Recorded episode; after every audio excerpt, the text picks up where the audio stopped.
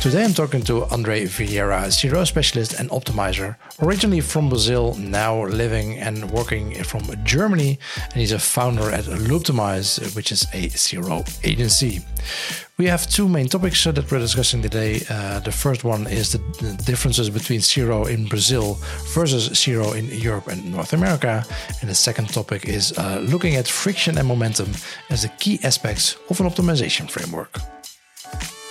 This episode is made possible by our partners Kameleoon and Online Influence Institute. My name is Guido Jansen and welcome to the C R O Café podcast. André, welcome to the C R O Café podcast. Uh, very happy to, uh, to have you here. And first off, of course, we would love to know uh, a bit more about you and who you are. So uh, tell us a bit, what do you do with uh, C R O? So first of all, Guido, thank you so much for the invitation. It's an honor to be participating in the podcast. You're welcome. And why C R O? Well, mostly because it's a great venue for me to just be myself and make some money out of it. I've always had this side to my personality that screams inside my head, everything needs to be perfect all the time. And I just get super bothered when I see stuff that is either broken or out of place. And eleven times out of ten, I'm gonna be completely restless until I manage to somehow fix or at least think about what is broken. And I think a lot of other people in our industry are actually the same, right? But well, voila, that's how I landed in C R O. One day I found out about A B testing and I was like, huh, so there is an actual scientific way to apply my grumpy thinking to stuff in the world, you know, and it helps people, it helps companies. So why not? In, in the end, I think it's just a very nice discipline that enabled me to be who I am and apply my way to look at things. Um, well, in a, in a, in a way that really helps companies and people. That's what I feel the most. We are doing C R O, yeah. And by doing so, we are really helping people. Uh, sometimes it doesn't look like it because the K P Is are usually sales oriented, but we do get to improve a lot in the customer experiences that are happening on those platforms. And for that, I'm very grateful because it's not an effort at all thinking in this way for me, you know, so it was just a natural fit. Yeah. And I, I definitely relate to, uh, so I mean, you can, you can, uh, be seen as the, as the grumpy one. I, I often feel like, well, I'm, I don't see myself as being grumpy, but I can totally get why people, uh, um, uh, see me as being grumpy because I'm always the one saying, well, yeah, you were the one bringing that, up that, the bad that's stuff. Not, yeah, that's not going to work. I, I always feel like this negative Nancy. Uh, but I had the same thing this week when um, uh, there was this big project um, being being built and, and uh, people being proud of, yes, this is what we built. And there was like, there's no, there's no, I can I can just look at it and, and I know there's no user input in there anywhere. There was no user validation in this whole process. I mean, you don't have to do an A B test, but at least get some people's, uh, customers' uh, opinion about what you're building. And it, it was just this big, ugly piece of software, uh, this, this, uh, this massive uh, project, the massive process. Uh, where they built in a lot of um, exceptions and, oh, the the user probably wants to have this. And if we build this, the, the user will probably want to have this. And I'm like, guys, I mean, it, I, I mean, a lot of companies, they build an M V P and then just be done with it. They somehow yeah. launch an M V P and then stop there. That's also not great. But this is the other end of the spectrum.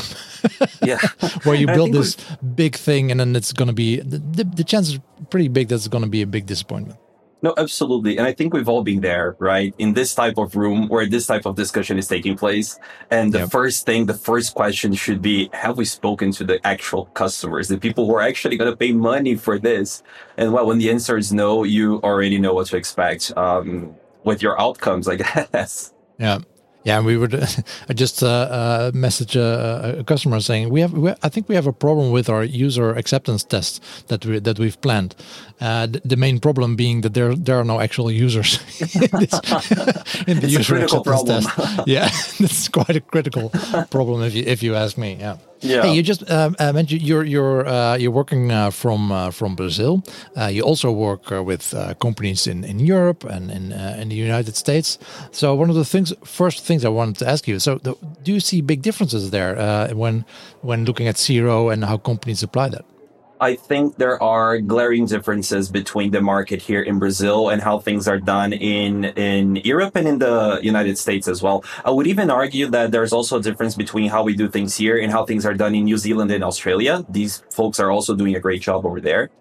So, well, first the positives, right? Um, here in Brazil, I feel like creativity is really a huge factor in our favor. Brazilians, they usually crush in ideation uh, brainstorming sessions. And that is mostly because no one gives a single F, no filters at all. And that is perfect. I feel like in That's North great. America, optimizers are also very good at this, but I've yeah. never seen anything like it uh, when we do um, stuff like, like brainstorming sessions in Europe, like it happens in Brazil or like it happens in N A. But out of all of those, I think Brazilians are the ones um, who manage to, to take down their filters yeah. um, at the highest level that is possible to do so. People really don't care. And that's how those sessions are supposed to be, right? When you start filtering too much of your ideas, then... Um, you're losing a lot of promising stuff in the process too. And I think us Brazilians were very good at doing this. And yeah, there, well, there are quite some company cultures and, and uh, cultures totally, from different con- countries that, yeah. that are uh, contrary to that. Yeah. No, totally. I think um, it's not by accident that things are the way they are. There are huge um, differences in how the culture plays out, both in the personal lives of people here in Brazil. We very frequently overshare. We are very touchy with other people. If you just, I don't know, pat someone in the back, no one is going to find that to be a weird gesture. Maybe now during Corona times, yes, but outside of this context, it's all right. But some of these things could be seen as um, invasive, I guess, and both in the United States and in Europe as well. And I think this really shapes the types of conversations that you're going to have, what your strong points are going to be and what your weak points are also going to be. Um, I brought up brainstorming sessions, ideation sessions as the as the topic here, but I, I also think that the, this cultural um, aspect of how optimization is done, it also permeates other areas of the discipline here in Brazil. Nice. So for my next brainstorming session, I should ask someone from Brazil. By That's, all means, should be a re- requirement. Should be a requirement for brainstorm sessions. Someone from, from Brazil or South America to or South America, yeah. The ones with no filters, right? Yeah, exactly. Now, do, do you want to continue on more positive or, or on the positives, or are we going to move to the negatives already? There are definitely more positives, but I think it's also worth putting things into context. Um, yeah. One glaring difference is that. Clearly, Brazil is an upcoming market when it comes down to C R O. There are many players here, but I just have to be rigid in my evaluation of my own country, right? The average level of knowledge and quality of the work is inferior compared to, compared to what we see in Europe and, and in North America. But on the other hand, it's a fairly new discipline here. Just until a couple of years or so ago, I think the majority of the C R O work was being done by agencies, full service advertising agencies, and that was sold in packages um, containing other um, other services too. So C R O, it's just starting to take the spotlight here. I'm seeing more and more companies asking for people to have certificates from C X L. For example, this was definitely not a thing like three or four not years good. ago. People barely knew about C X L um, three yeah. or four years ago.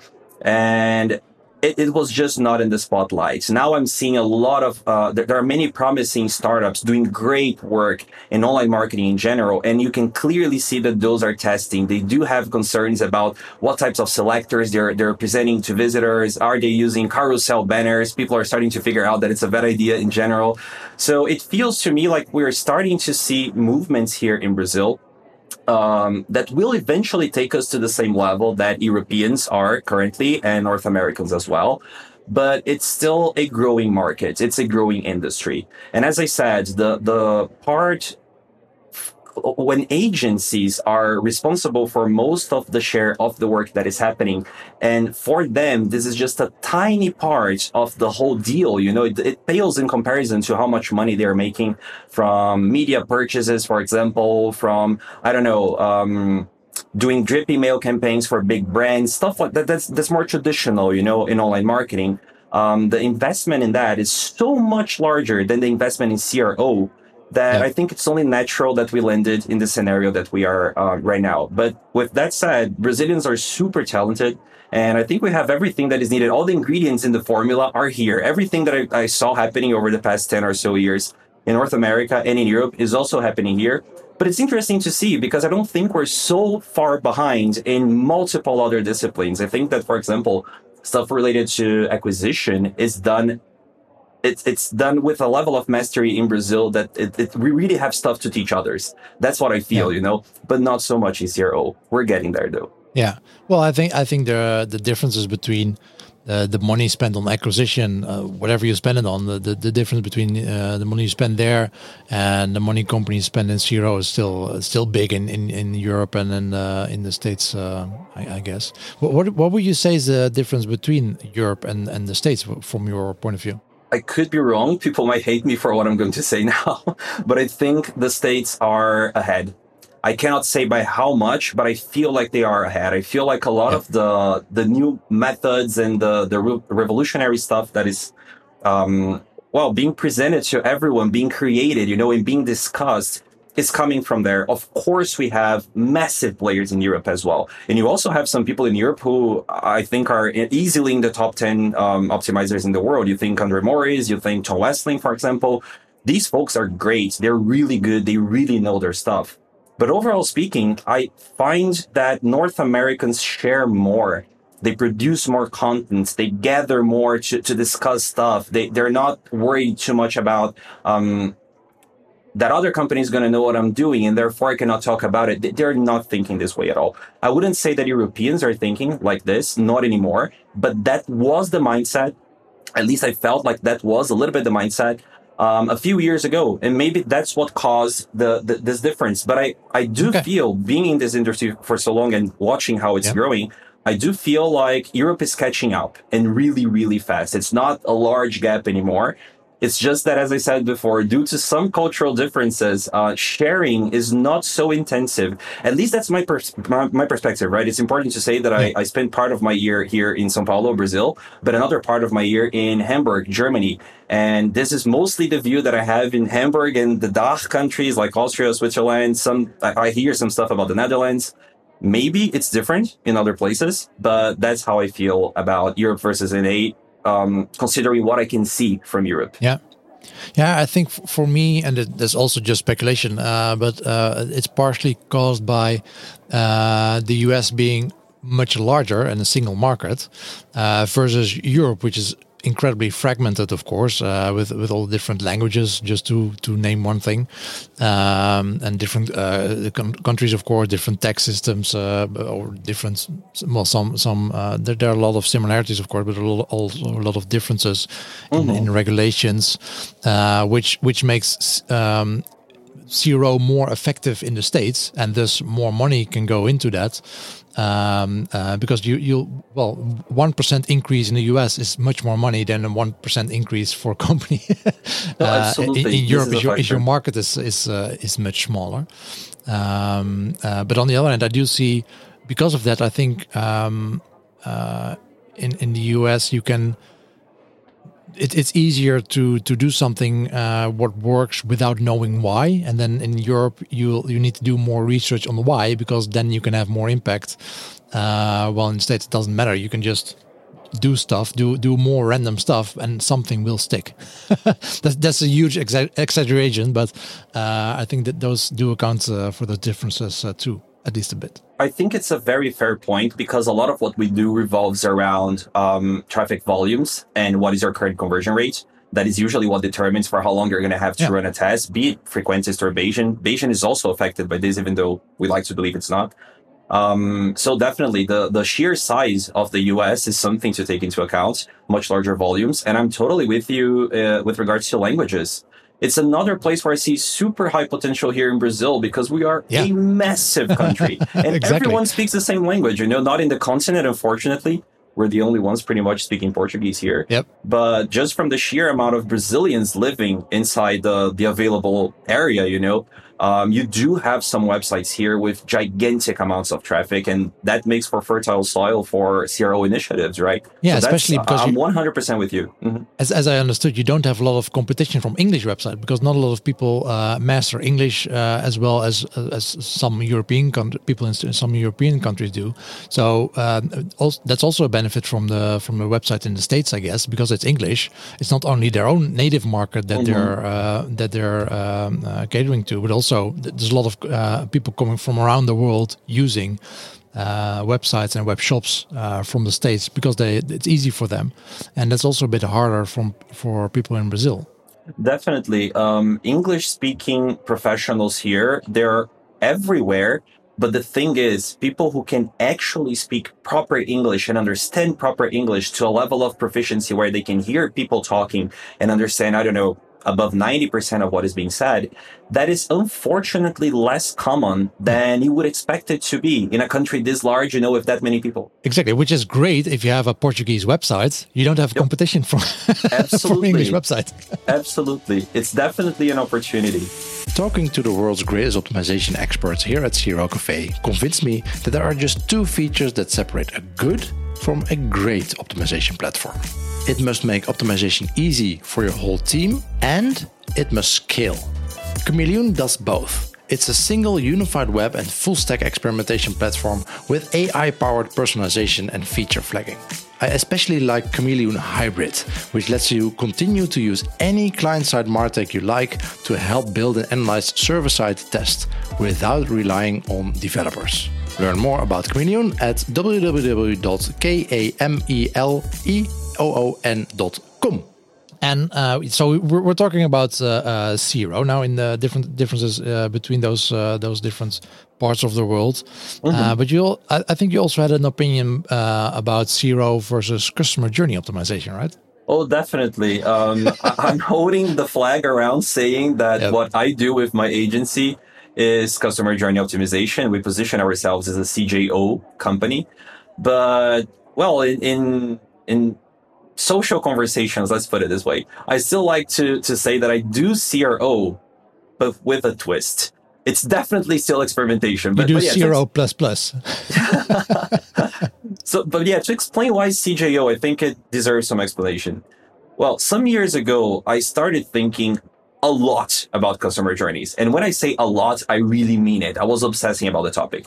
I started questioning the way that most optimization efforts sort of ignore the data that is being generated um, by the touch points that appeared before and after the one that you're optimizing for, even though the industry preaches that you shouldn't do that. You should be looking at the stuff that happens before and after.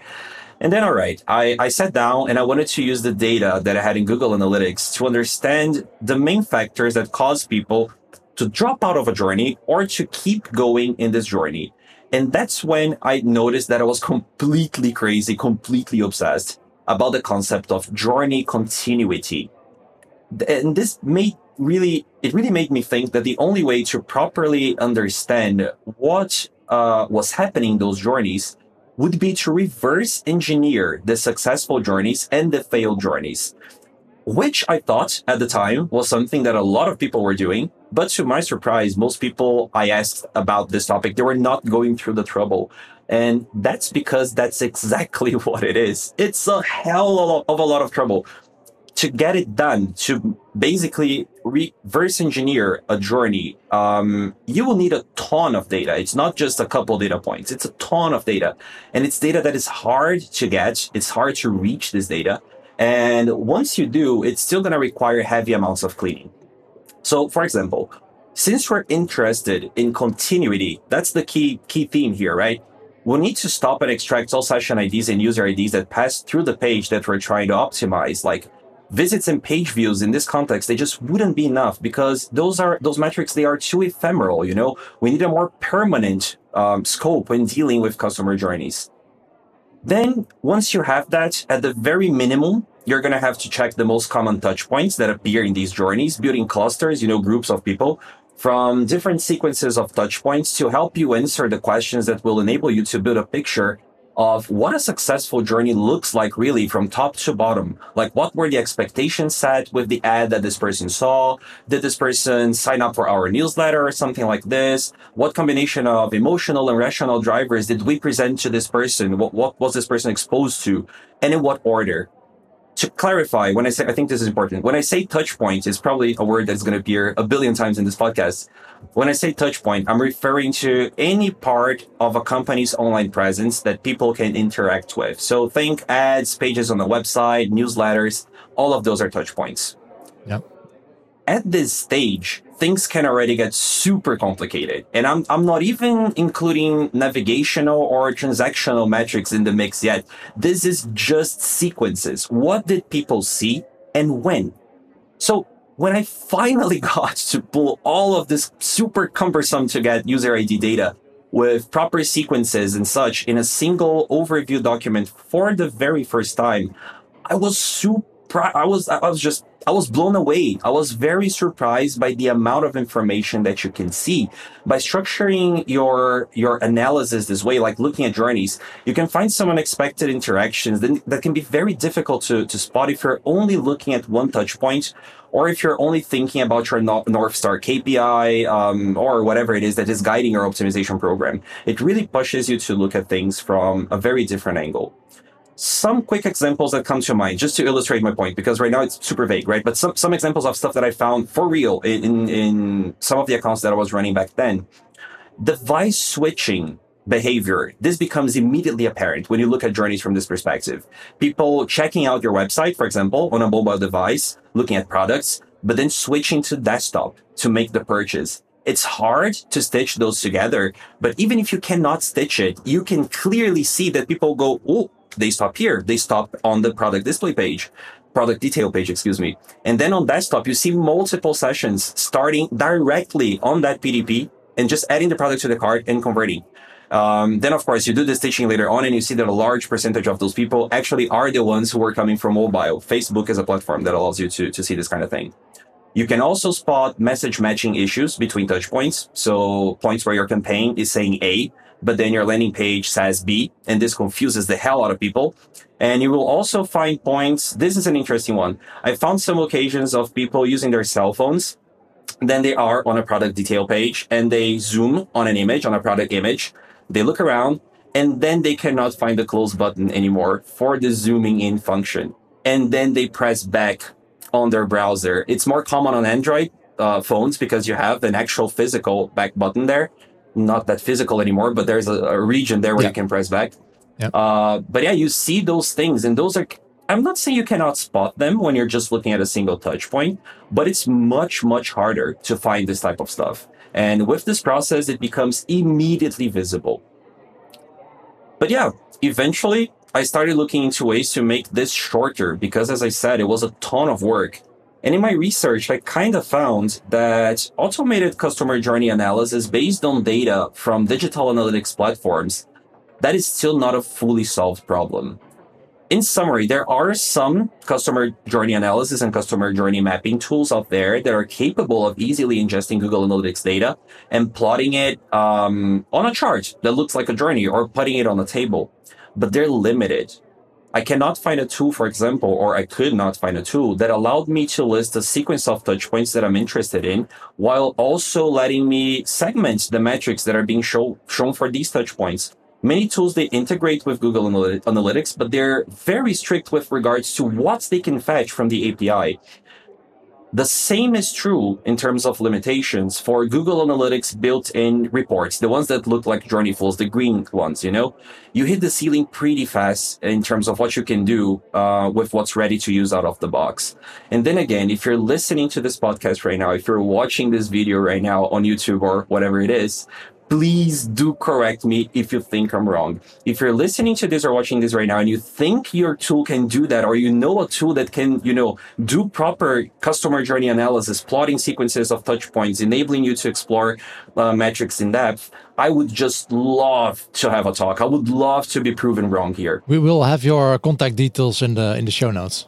Please do. That would be great. I really looked around. My my. The last piece of research that I did on this is already getting old. It's from two thousand nineteen, but that was the state back then. I kind of looked around last year too, and I my conclusion was there's nothing too different from what I saw in the past. And th- don't yeah. get me wrong, some tools are very good, but this is highly involved work. You know, you're really going to go into the trenches here w- with your analysis is what I mean. Yeah. So, so what are you using right now to make it sort of happen? Good question.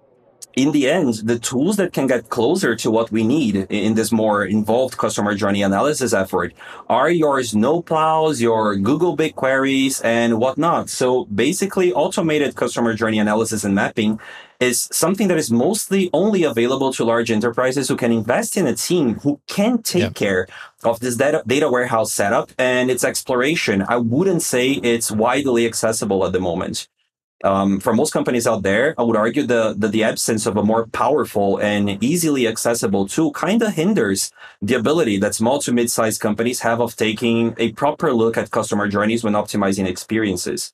Of course, as yeah. I said, it's still possible. I'm doing it, but it has to be done in a super manual or only semi-automated way. Um, yeah, no tools out there, as far as I could see, could help with this process, not in the level of detail that is required. Yeah, it's pretty incredible when you when you see when you do those analysis and you see how erratic uh, and then the customer's behavior can be, how they jump between different points, different totally. pages, and of course we, we all like we all we all know this this neat little funnel that we that we create and we hope people follow. Uh, I, I remember we once created uh, this this like a, a map where all nodes were different pages, and we visualized just we had uh, little points going between those nodes, uh, and those were users switching from page to page. Uh, and um, well, you hope to see a certain pattern in there where people neatly move from certain page category to other page category. Uh, it was like a mess. No, it is a mess. Mess is yeah. a good word. It's a very descriptive yeah. word of the stuff that it, you're, you're going to find eventually, you know, when you're going yeah. through this exercise. It's, yeah. it's important what you said now, because um, there, there's a finding that I would like to share. It's probably, well, I was looking at this scenario. I was playing with different analysis methods, different tools, different everything. I was obsessed. I was really digging into it. And I've made an important finding, which is probably going to sound really obvious, but it isn't in a lot of ways. There are many nuances you only understand when you're actually doing it. My finding is, in almost every instance where you're trying to do customer journey analysis, the value of the activity will almost entirely come from what I call micro journeys. I'm inventing terms here. This is what I use internally at LoopTimize. Call it whatever you want. But what are micro journeys? Micro journeys are basically sequences of a maximum of three steps in customer journeys, where at least one of them happens inside your website. So, for example, we would be looking at the touch point we want to optimize. So let's say we're looking at a specific page, plus all the most common touch points that came one step before it, plus all the most common touch points that came one step after it. That is it. Then we start checking the paths and digging into metrics and whatever it is that you want to do with the data after that. Another example, let's say we want to understand when people land on one specific page on your website, no matter the traffic source. We're not interested in the campaigns. We're only interested in the behavior upon landing on that one specific landing page. We take that landing page and then we check the most common touch points that come in the next two steps right after the page you want to optimize. So end of day, we always want to have three steps, and one of them, just one, has to be inside your website or your app. And the reason for this amount of steps is because if we check more steps than that, so let's say we have four steps now, the data usually becomes way too granular, way too yep. fast to analyze by hand. Too many possible paths with too many relevant metrics and dimensions, too many relevant actions as well. On the other hand, if we remove one step, let's say we try to do this exercise with two, then the context behind the data that you're observing, it becomes too weak for any kind of relevant thing to come out of it. You know, you don't really reach super relevant yeah. conclusions. You can, but in general, the sweet spot um, is three here. It's also important to say that the reason for having one of these steps um, being your website or, or, or your app is because that's where the magic breaks. That's where what we're seeing in the marketing campaigns, th- that's where the disconnect starts, you know, usually. That's how you find stuff, as I said before, mismatches between the message, uh, messages being um, yep. conveyed on the ad, and then you land on a page that doesn't contain a single word, not even a preposition that was presented in the ad. That is a recipe for disaster. You're not keeping the journey Um, well, consistent for whoever it is that is going through it. So those you, are the you don't reasons. Have a journey. Exactly. There is no it, it journey. Absolutely. Ends, and, and, and it you, just you ends just abruptly, to another, which is bad. Yeah.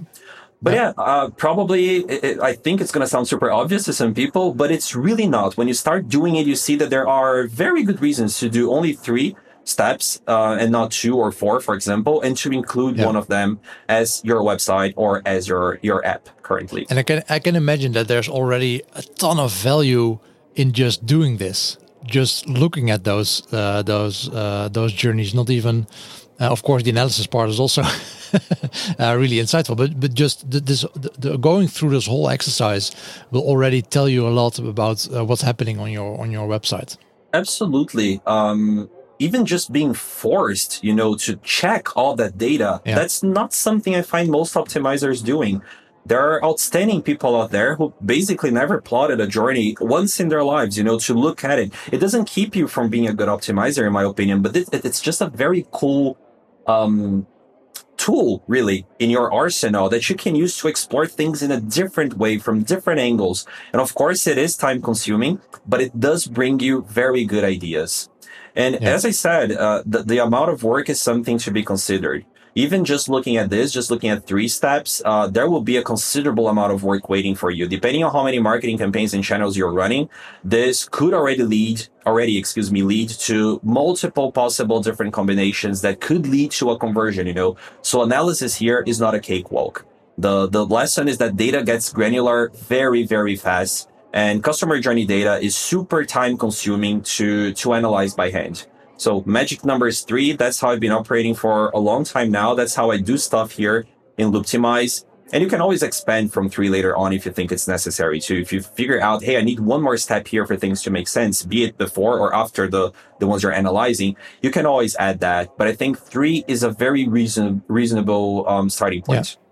Yeah. yeah, I think that's uh, that's a good insight uh, uh, to have when you when you get started with this. Three is, uh, is, is is the optimum uh, for this. Hey, talking about uh, ideas, um, another topic I want to touch uh, uh, touch upon is, is you, you work on um, uh, this optimization framework, and two of the key aspects there are uh, friction and uh, and uh, momentum. Uh, could, could you introduce that uh, to us?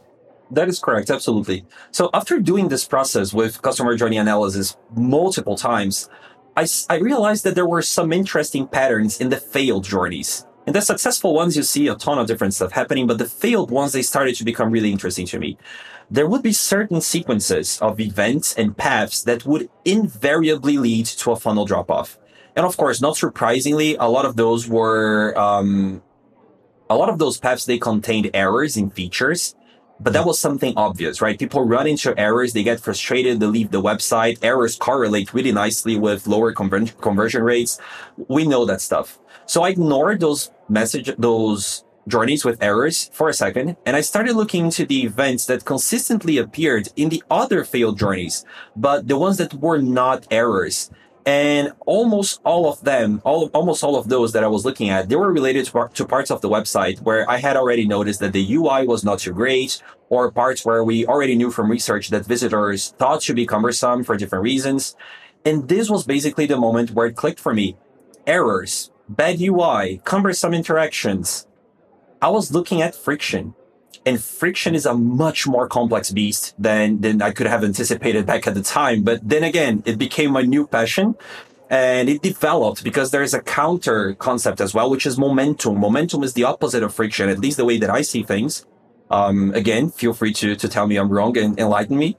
Uh, yeah, it's, it's a concept. It's in the making. I wouldn't say it's ready to use in some ways, but I'm still investigating how to apply it. What are the best ways to integrate it into, yeah. into an optimization program, even though I'm already working with it. Yeah. The, the, the, the book from, uh, from Roger uh, Dooley, which is all about, uh, uh, friction, right? Yeah. Yes, exactly. Yeah. Roger is the, the O G of the topic, right? He's been working on it for a very yeah. long time now.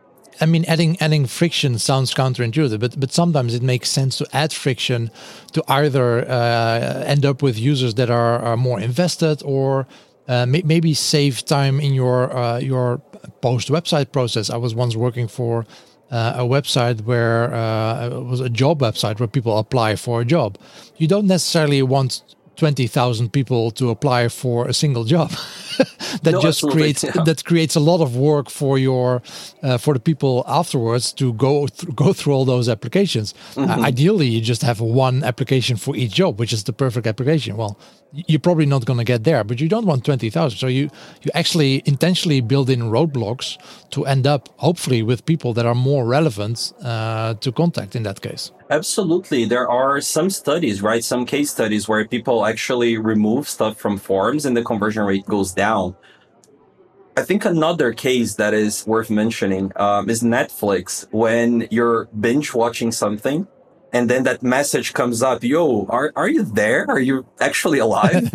And then you actually have to tap something, have to signal that you're alive. And that is friction. They're introducing friction. But it's a positive type of friction, uh, the way I see it, because on their side, it saves a lot of costs in, in server. Um, yep. Well, the, the load bandwidth that they get, you know, in terms of volume yep. is just absurd. I can't imagine that their costs with servers are, are super high, and that spares that cost a little bit.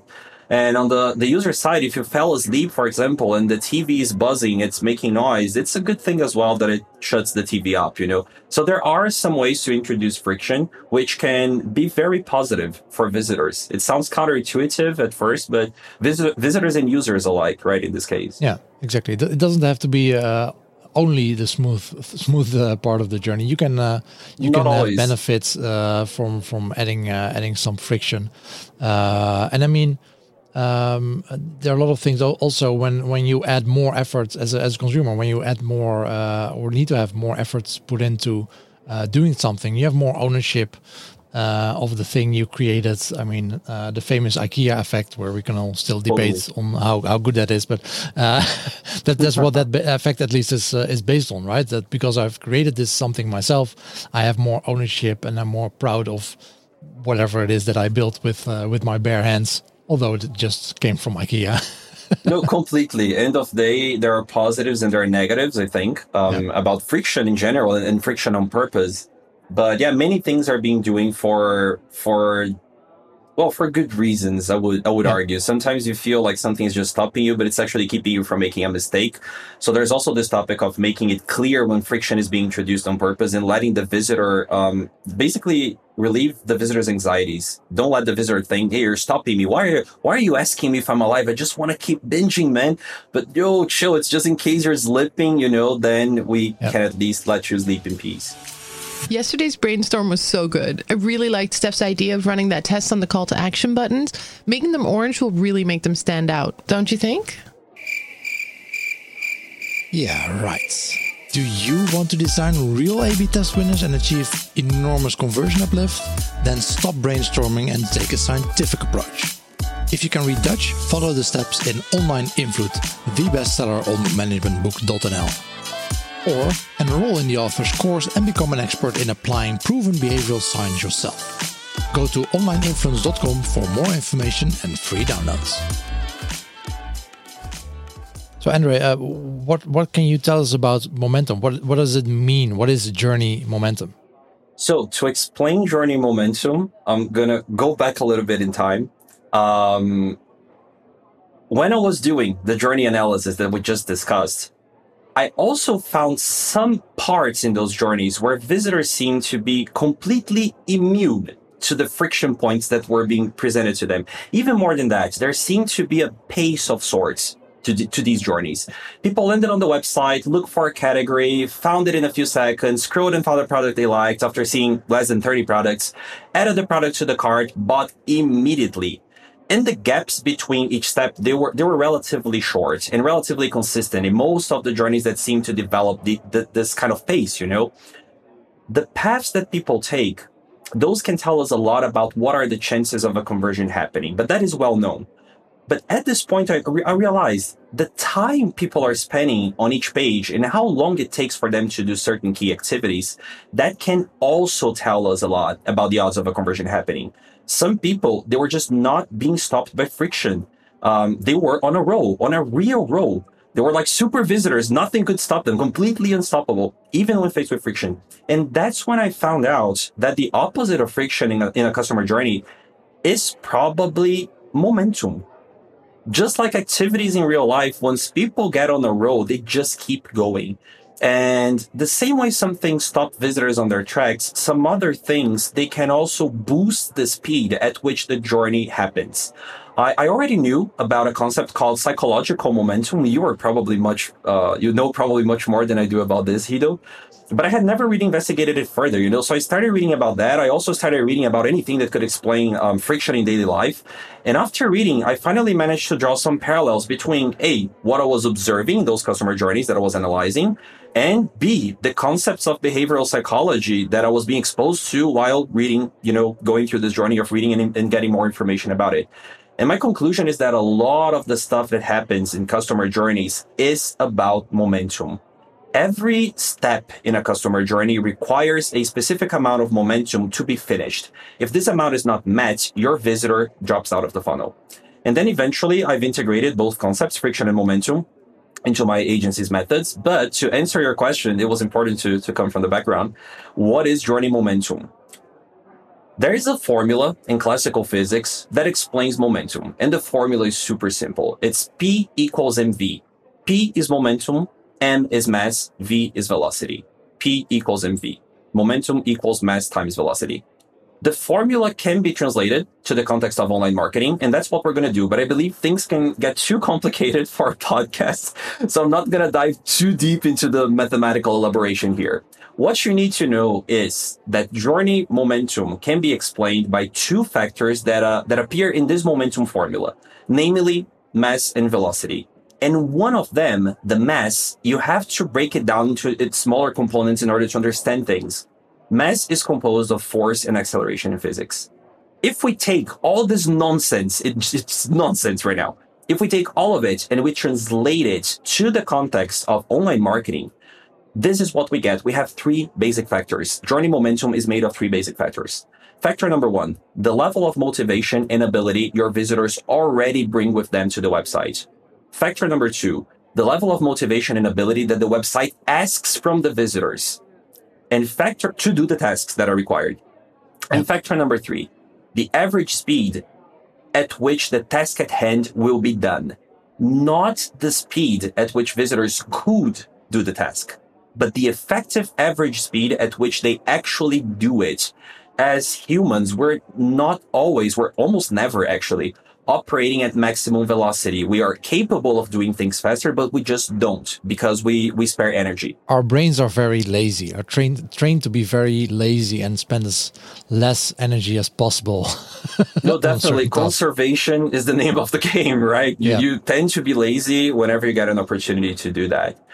But that's basically it. Journey momentum, P equals M V. There we have it. In the end, what this means is that journey momentum is basically affected by the motivation and the ability the visitor brings, the motivation and the ability that the visitor, uh, the, the website requires, and the real speed at which visitors do stuff. Not the hypothetical speed at which they could do stuff, but the real speed.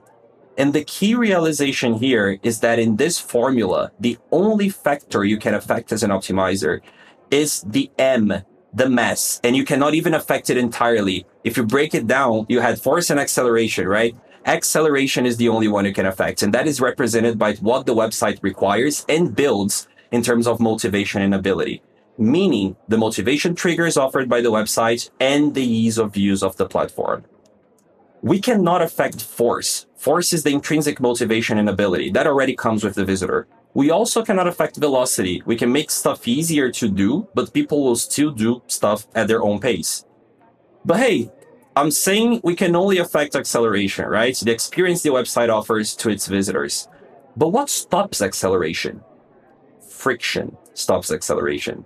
So from the moment you start looking at the experiences happening on your website from this perspective, that people are bringing a level of willingness and a level of ability, and the website has to accommodate that level of willingness and ability, things change quite a lot, because then you can start looking for the points where there is a mismatch between what the visitors have to offer and what your website is required. And that is exactly where friction takes place. So stopping friction from happening is usually very highly likely to take you to higher conversion rates, but boosting momentum at the right moments also does the same. But Andre, removing friction is super clear, man. How do we boost the goddamn momentum? Well, many of the common personalization efforts being conducted on, on websites these days, they are comprised of what I would call moment, momentum boosting initiatives, like showing a stripe of the promotion at the right time, highlighting options in tooltips when the visitor hasn't done an action in a while, picking up on that rhythm, on that pace when the pace is lost. And well, coming back to the topic of measurement, this entire journey momentum and friction thing, it, it can be super difficult to measure. I actually believe there is a large part here that we cannot really measure. One of the main factors that friction affects is time, which is represented by velocity in our formula, how long it takes for things to be done on average. To track the time it takes for actions to happen on your website, you will need to implement user timing metrics, something which most optimizers I know hardly ever check. It's difficult to find um, a good usage, you know, to this type of metric without this context. And Google Analytics actually offers that. If you try Googling user timings, Google Analytics, I guess, you will find implementation instructions. What this user timing metric will allow you to do is knowing how long it took for an event to get triggered from the moment the page loaded. By the way, if you decide to track user timings, keep in mind that this is going to generate a huge amount of new hits in your account. Yep. So if you're not on Google Analytics three sixty, be careful with it. But then let's assume you have user timings now. You know how long it's taking for people to actually do stuff. You're going to want to put your shiny new metric into use, and rightfully so. Then you're going to figure out that Google Analytics has many restrictions with that too. You cannot export the data because you need user timings um, tied to user I Ds. But when you try to export it, you're going to run into limitations with regards to the scopes of the other metrics, with how many rows of user I Ds Google is okay with giving you. Hey, buddy, go ahead. ten K is okay. More than that. Oh, the joy. Is, is it, so, by, by the way, do, do you know if, if this is uh, basically fixed in Google Analytics four and uh, when you export it to uh, BigQuery? Or it should be. I, I still couldn't put the necessary time to reach a conclusion um, that I feel comfortable in sharing here, but it, it's looking much more promising than Google Analytics Universal. Good. But it's yeah. not an easy endeavor. Nonetheless, regardless of how how you yeah. approach it, it's a difficult one to solve. I've sparked quite a bit last year with Greg Sullivan and Charles Meaden on this. Huge shout outs to both, by the way, both outstanding optimizers. And they helped me cover many gaps in, in the data, but there were still some points left that we couldn't really figure out an easy way, you know, to get to the data that we wanted to see. So just to put it out there, it's not something that I'm working on on my own. I did reach out to a lot of other people asking for help. And it's not a fully solved problem. This ties n- neatly together with the customer journey analysis topic, because I think the bottlenecks, a lot of them are in the exact same places. And it's also uh, context depending if, if uh, user timing, if it's good or bad, uh, if it's high or low. I can imagine it, it also depends a bit on your on your site, and maybe it's page depending um, how good it is. I mean, I can imagine that sometimes um, it's not good when people go too fast, because then, mm-hmm. then they might miss information, and you see people jumping back to a certain page because they didn't see uh, something, or uh, or maybe, well, we spoke about C X L. I think C X L wants people very uh, on their pages on a very long time, yes, uh, for a very long time, because that means they they're watching the videos and the course uh, course content. There's a different kind of uh, product that you're trying uh, trying to sell there. No, totally. Yeah. Um, With and user also, timings, you're generally looking at variance a lot, because, as I said yep. before, just because someone can do something at a certain speed, it doesn't mean yep. this person will do that something at that certain speed. Sometimes people are perfectly capable of concluding the conversion, for example, but they just don't, because their kid stopped to ask for lunch or something like this, or the cell phone rang, there was an interruption from the real world. world. It's it's difficult. You have to do quite a lot of cleaning, and you have to do you, yeah. you jump through some hoops, basically. So, so, so when you're looking at that, when you look at that data, the, the high variance uh, in in page uh, uh, view time is something that triggers you to look at it. Usually, yes, but it has to be tied to a segment. When you take a cluster like new visitors, and then you want to see what every new visitor is doing, you're in for a ride, because the variance is going to be all over the place. User timings are going to be all over the place. You usually have to be a little bit more specific with how you apply it. Um, and you also have to think about how long it's going to take for you to actually conduct this type of analysis. Because, as I said, exports everywhere, data limitations while, yeah. everywhere. Yeah, Snowplow, BigQuery, you're going to have to sit down, type some S Q L um, stuff in there. So not easy right now, and that is one of the main reasons why I've been mostly focusing on qualitative methods involving friction and momentum for the time being, because those are super powerful and generally easier to use. Um, but ultimately what I found is that integrating this way of thinking, you know, into your optimization methods tends to make you reach different yep. hypotheses, some of which yep. are insanely powerful, some of which you are never going, going to find unless you do something that goes in this direction. But on the quantitative side, I would say it's still not quite there yet. So I'm doing a lot of stuff with my agency here on the quantitative side, but I wouldn't go out, you know, preaching, saying, hey, everyone, get this data, do user timings. Feel free to do so. I think it's worth exploring for sure, but it's a difficult endeavor. It's not easy yeah. by any stretch of the imagination. It's a ton yeah. of work right now. Hopefully, there will be new ways to integrate um, with G A four, especially, and get this yeah. data in a more usable fashion. But let's see how things go. G A four is still developing, right? Many people are pissed off with the current state of the, the products, but I think it's a work in progress. It's it's how it, it yeah. is. It's well, being what it can be for now. As, as I understood, uh, we had a whole um, um, uh, conference about that uh, uh, two weeks, uh, three weeks ago ish.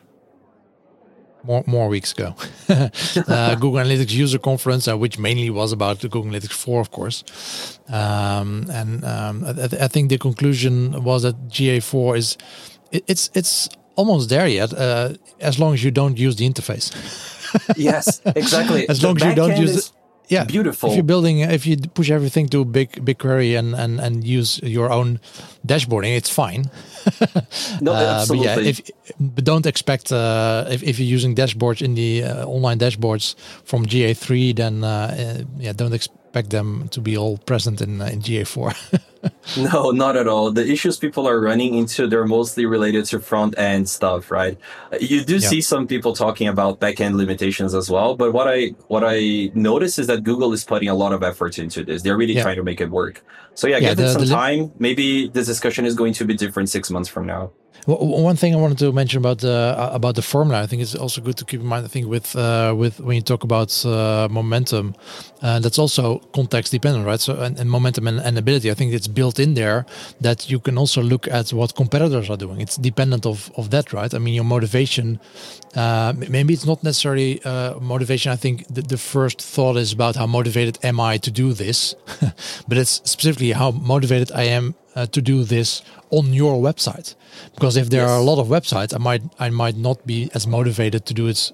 I, I I'm I'm still want to buy this product, but if I can get it somewhere else, uh, I'm not necessarily motivated to do it at, at your website, uh, or the other way around. When uh, I don't know uh, when you need to fill in a tax form, uh, there's zero motivation from from from my side to fill in tax forms in general. Negative motivation. But, yeah, almost negative motivation. But I want I have to do it, and I there's only one place I can do it. Mm-hmm. So th th that motivation already is, is very high to do it on your website. Totally. At that, um, at that point in time. So I, I think that I think that's built in there. It's, it's not, uh, but you shouldn't be confusing it. But but just how, how um, uh, joyful is it for me to do or something? No, that that is definitely not the only factor. Competition. Yeah. Back to the formula, P equals M V, yeah. and in the end, if you break it down, it's acceleration yeah. divided by force. Uh, yeah. The other way around, force divided by acceleration. I said before that acceleration are the factors you can influence, right? It's the stuff, the, the prompts that you offer in your website or how easy it is to use. What you just described, Guido, is what I consider to be one of the elements in force. Um, it's not explicitly there most of the times, but what determines your level of motivation to do a certain activity is also shaped partially by your previous experiences watching people do this activity yep. or interacting with uh, environments where this activity is possible. And that's yeah, when you land in competition. Yeah. Exactly. What's your expectation of, of how difficult something is? My expectation, totally. uh, it, it can be very easy to do it on your website, but if my expectation is that it's way easier, mm-hmm. then it still uh, um, uh, comes across as, as being very difficult. Yeah. Totally. Good is a compare. Good is a good is relative, relative but good is yeah. comparative as well, right? Yeah. For you to determine what is good and what isn't, you you have to go through other similar experiences in yeah. other platforms, and those do definitely shape the expectations you're going to have towards exactly. a certain process or a certain interaction. But this is part of the stuff we cannot, unfortunately, control. It reflects yeah. in the stuff we can control, because by observing those factors, you can adapt your website to better cater to the visitor's needs. But end of the day, you cannot go to your competitor's website, or you cannot go to your visitor's house and change his or her yeah. motivation. You know, end of the day, the best you can do is work on the website. Yeah, or, or maybe you're working for a really large company and you, you do have products that compete with each other. That might might be a factor. Could also be a factor. True that.